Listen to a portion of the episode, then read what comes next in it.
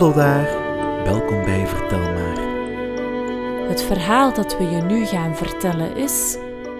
De leeuw en de stier. Zara kon niet slapen als haar moeder haar niet een verhaal had verteld. Ze hield van verhalen. Hoe mooier het verhaal was, hoe dieper ze sliep. Haar moeder kon verhalen vertellen als geen ander.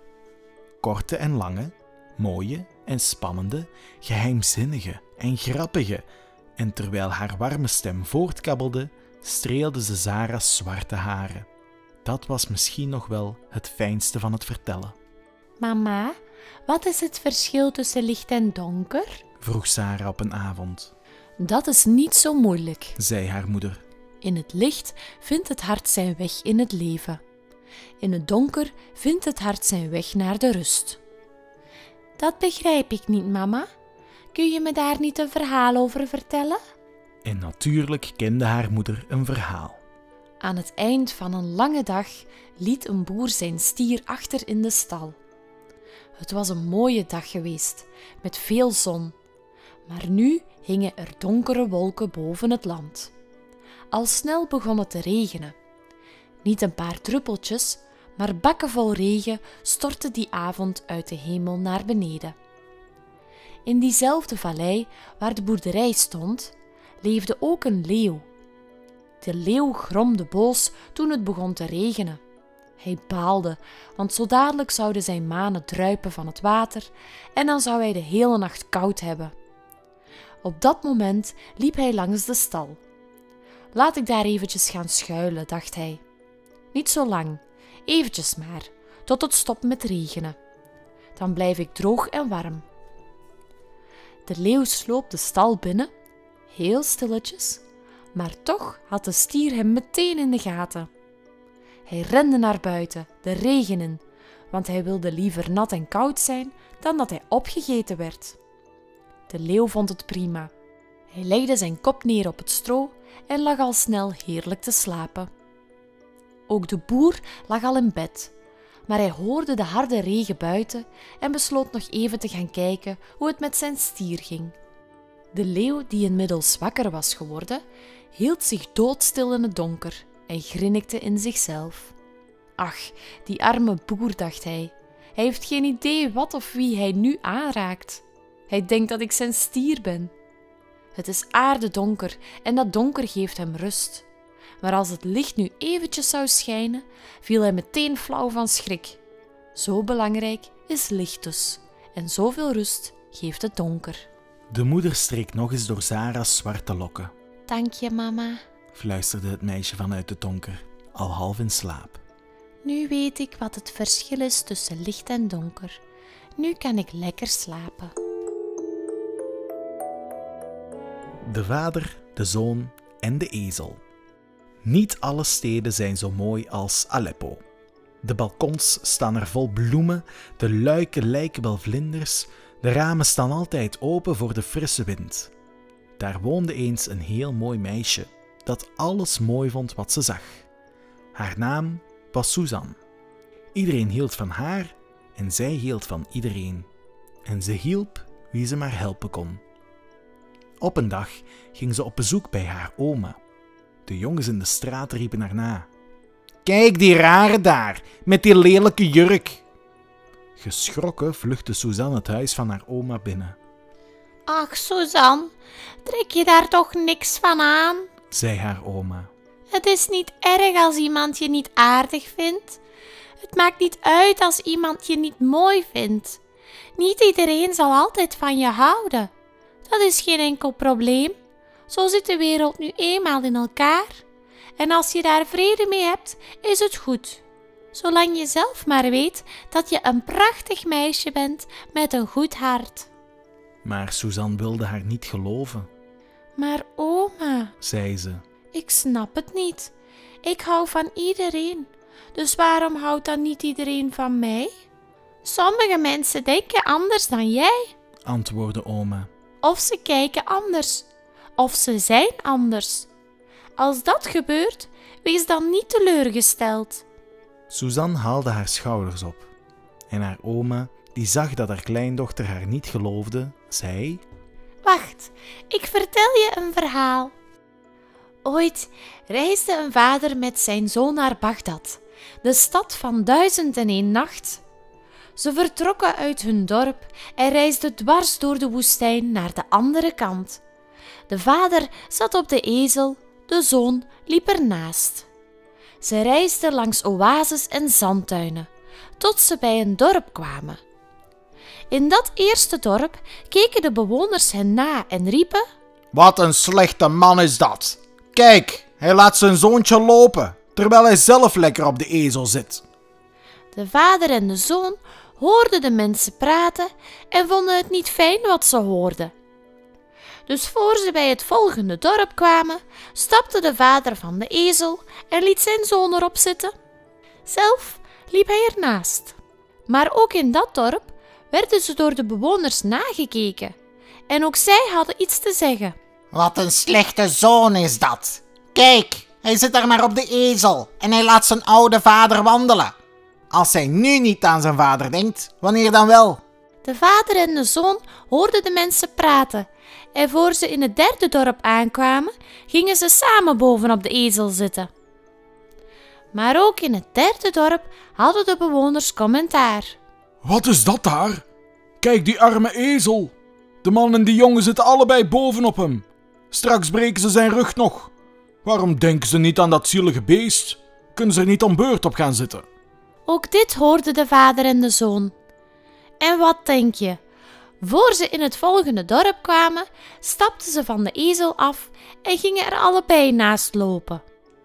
De bewoners van dit dorp keken verbaasd naar hen en daarna naar elkaar.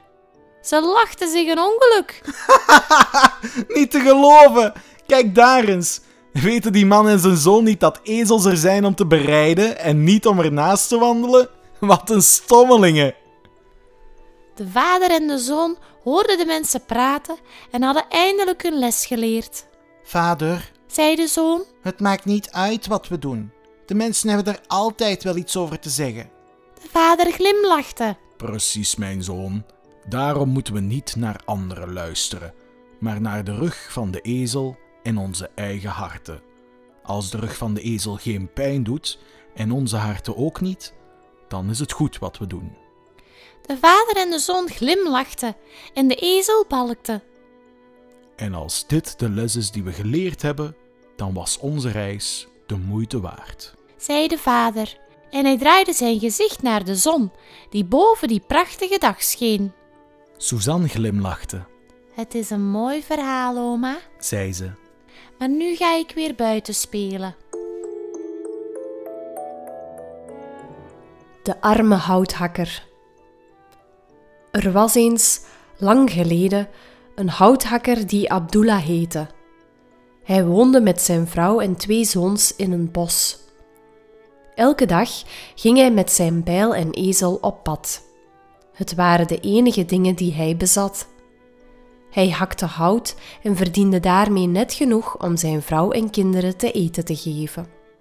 Ik wil niet mijn hele leven houthakker blijven, dacht hij elke dag weer. Ik wil niet altijd maar hetzelfde doen. Soms, als hij helemaal genoeg had van zijn leven, ging hij in plaats van hout te hakken op zoek naar het geluk.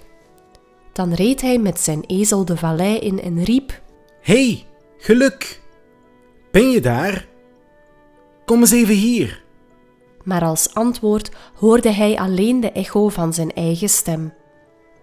Soms ging hij de berg op, stak zijn hoofd in de diepste grot en riep: Geluk? Misschien slaap je hier. Word eens wakker.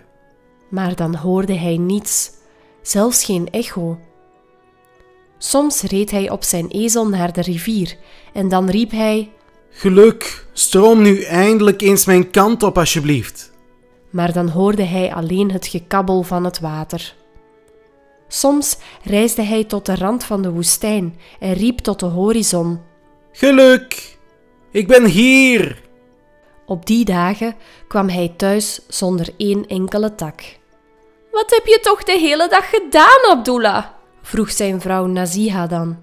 Ik was het geluk aan het zoeken. zei hij teleurgesteld. Ach, Abdullah, ga toch aan het werk.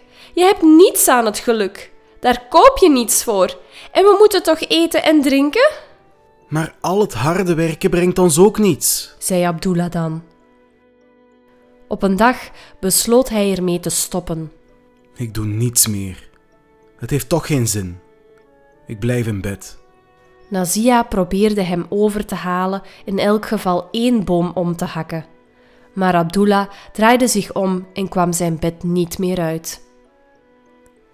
Een man uit het dichtstbijzijnde dorp zag dat de ezel bij de deur stond en klopte aan. Hé, hey, Naziha, zei hij. Ik zie dat jullie ezel bij de deur staat. Dan is Abdullah zeker thuis. Klopt, hij wil vandaag niet werken, zuchtte Nazia. Hij is moe van het najagen van het geluk. Kan ik jullie ezel dan een dagje lenen? Ja hoor, neem hem maar mee. De man nam de ezel mee en liep stiekem naar een verlaten veld waar, zo wist hij, onder een eenzame dadelpalm een schat begraven lag. Hij begon er te graven en groef net zo lang tot hij op een zak stuitte, met daarin honderden gouden en zilveren munten en heel veel edelstenen en diamanten.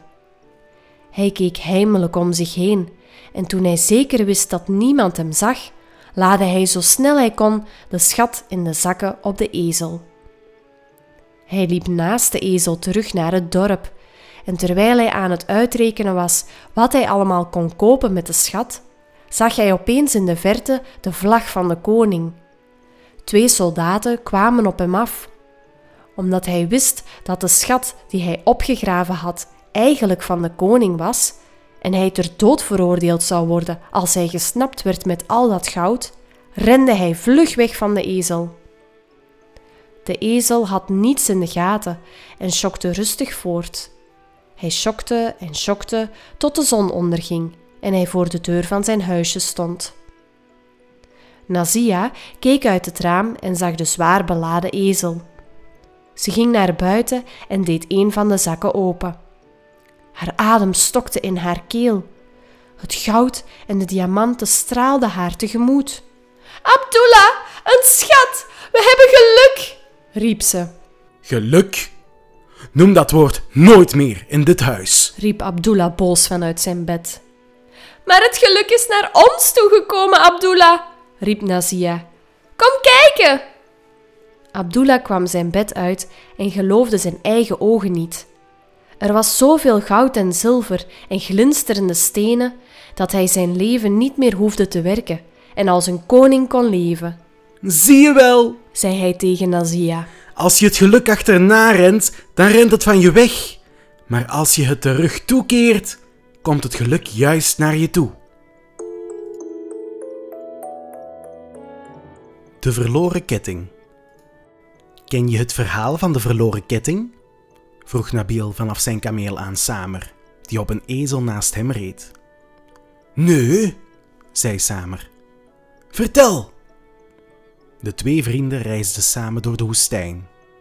De nacht was helder en de maan scheen. Ze vertelden elkaar verhalen om wakker te blijven, zodat ze niet van hun dieren op de grond zouden vallen. In het land van de Nijl leefde eens een koningin, die een gezelschapsdame had, die Soerea heette. Zo begon Nabil. Soerea was slim, mooi en aardig, en daarom was het haar gelukt om steeds hoger op te komen in het paleis. Van een arm dienstmeisje dat haar dagen sleet in de wasruimte en de kelder, was ze steeds dichter bij de koningin gekomen en uiteindelijk was ze zelfs haar gezelschapsdame geworden. Soraya hielp de koningin met alles. Ze was trots op zichzelf en blij dat ze het zo ver geschopt had. Maar niet lang daarna zou ze hopen dat ze nooit in het paleis was komen wonen. Dat kwam zo. Op een dag wilde de koningin een bad nemen. Ze kleedde zich uit, liet haar kleren op de grond vallen en legde de gouden ketting die ze om had erbovenop. Pas goed op de ketting, zei ze tegen Soraya, die zich haastte om de spullen van de koningin op te rapen. Hij is het dierbaarste wat ik heb. Ik heb hem ooit van mijn moeder gekregen, en zij weer van haar moeder, en die weer van de hare, en zo tot wel zeven moeders terug. Terwijl de koningin in bad zat, vouwde Soraya in de slaapkamer ernaast de kleren netjes op en daarbij hield ze de ketting goed in het oog. Af en toe pakte ze hem op en liet de mooie gouden kralen schitteren in de zon. De koningin nam haar tijd. Het duurde zo lang dat Soraya dorst kreeg. Ze besloot wat water te gaan drinken en schoof de ketting voor de veiligheid onder de gebedsmat. Een minuutje was ze maar weg. Echt niet langer. Maar dat was genoeg. Ze had namelijk niet gezien dat er in de vensterbank een ekster zat, die, aangetrokken door de schittering van de gouden kralen, stiekem dichterbij was gekomen. Dat ene minuutje was genoeg voor de ekster. Hij trok met zijn snavel de ketting onder de mat vandaan, vloog ermee naar de vensterbank en na even mee gespeeld te hebben, verstopte hij hem in een spleet in de muur. De koningin had intussen zo lang in bad gezeten dat haar vingers zo gerimpeld waren geworden als die van een oude vrouw. Ze riep Soraya om haar af te drogen en weer aan te kleden. Maar toen Soraya de gouden ketting onder de gebedsmat vandaan wilde halen, kon ze hem tot haar schrik niet meer vinden. De koningin schreeuwde moord en brand toen ze merkte dat haar dure gouden ketting was verdwenen. Soraya, jij die vegge, je hebt mijn ketting gestolen. En ik zei nog wel dat hij het dierbaarste was wat ik had. Nee, echt niet, koningin. huilde Soraya. Ik heb de ketting niet weggenomen. Ik heb hem juist onder de mat verstopt, zodat hij niet kwijt zou raken. Maar de koningin luisterde niet eens, Ik vertrouwde je, krijste ze. maar dat had ik nooit moeten doen. Je bent een onbetrouwbaar kring. Geen straf is zwaar genoeg voor jou. Ik laat je voor de rest van je leven gevangen zetten. En zo belandde Soraya in een cel. Want hoe vaak ze ook zei dat ze niets gestolen had, de koningin geloofde haar niet. De koning trouwens ook niet, want hoe machtiger en rijker mensen zijn, hoe minder ze luisteren naar anderen en hoe belangrijker ze zichzelf vinden. Niemand kan vertellen hoe lang Soraya in de gevangenis zat. Ze huilde en was triest in die sombere cel met zijn dikke muren, waar alleen een heel klein raampje met tralies ervoor soms voor een beetje zonlicht en warmte zorgde. Ze had er nu spijt van dat ze zo dicht bij de koningin had willen staan. Het had haar een tijdje macht en voorspoed gebracht, maar nu was ze er ellendiger aan toe dan ooit. De jaren gingen voorbij en Soraya bleef in haar cel met niets anders te eten en te drinken dan water en brood. En ze wist zeker dat ze nooit meer vrij zou komen. Maar weet je wat het gekke is? Ook al verdwijnt de waarheid soms uit het zicht, uiteindelijk komt hij altijd weer tevoorschijn. En dat gebeurde ook hier. Op een ochtend, toen de koning en de koningin nog in hun slaapvertrek waren, hoorden ze getik en geritsel bij het raam. Ze liepen naar de vensterbank en zagen hoe een ekster een flonkerende gouden ketting, diezelfde die van moeder op dochter bij de koningin was terechtgekomen, uit een spleet in de muur trok. De ekster schrok van de twee gezichten voor het raam en liet de ketting vallen. Het enige dat de koningin hoefde te doen, was de ketting oppakken en zo had ze haar dierbare sieraad weer terug. Die arme Soraya! Riep de koningin uit. Ze sprak dus toch de waarheid.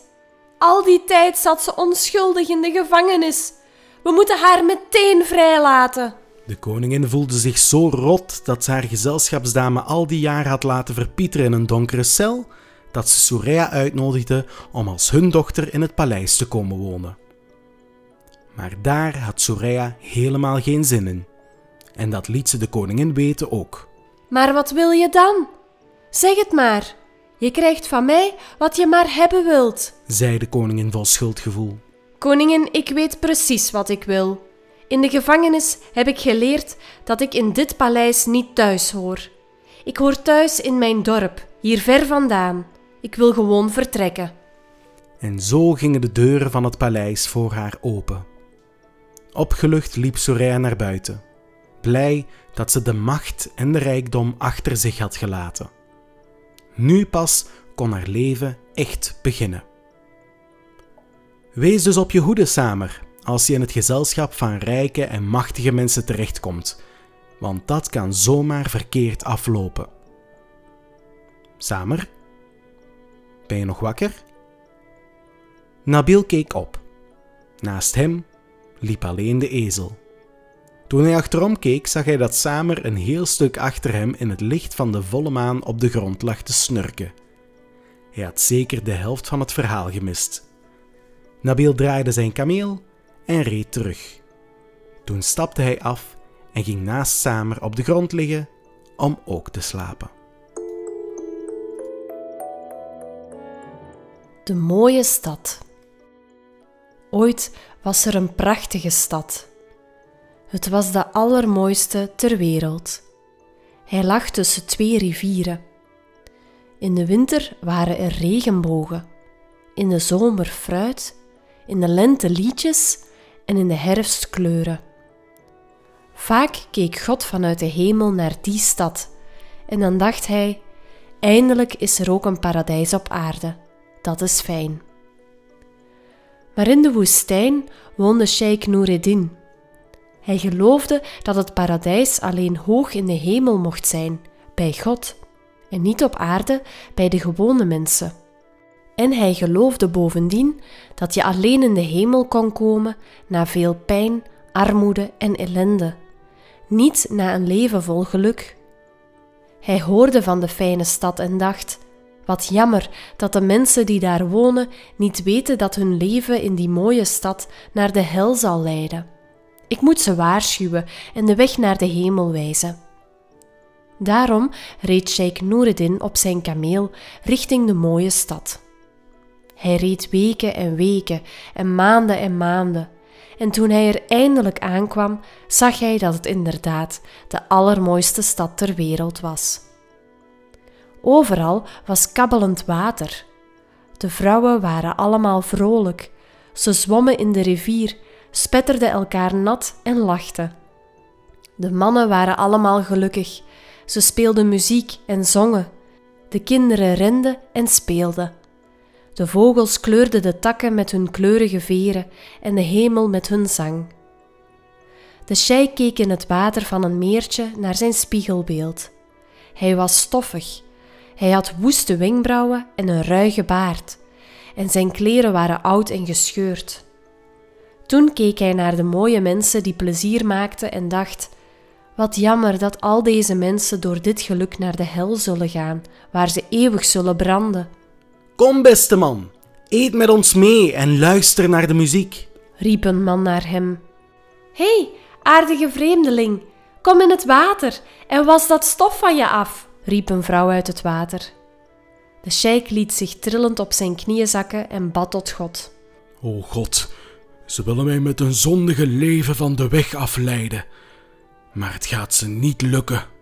Hij bedankte de mensen voor hun aanbod, maar zei dat dat niet bij hem paste. Wat past dan wel bij jou? Het eeuwige geluk in de hemel na de dood. Dit geluk hier in dit leven is vals en slecht. Ach, doe niet zo moeilijk, riep een vrouw. God heeft al dit moois en lekkers toch gemaakt om ervan te genieten?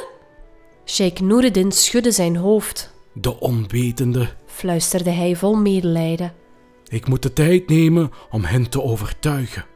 Vlak buiten de stad vond hij een grot waar hij ging wonen.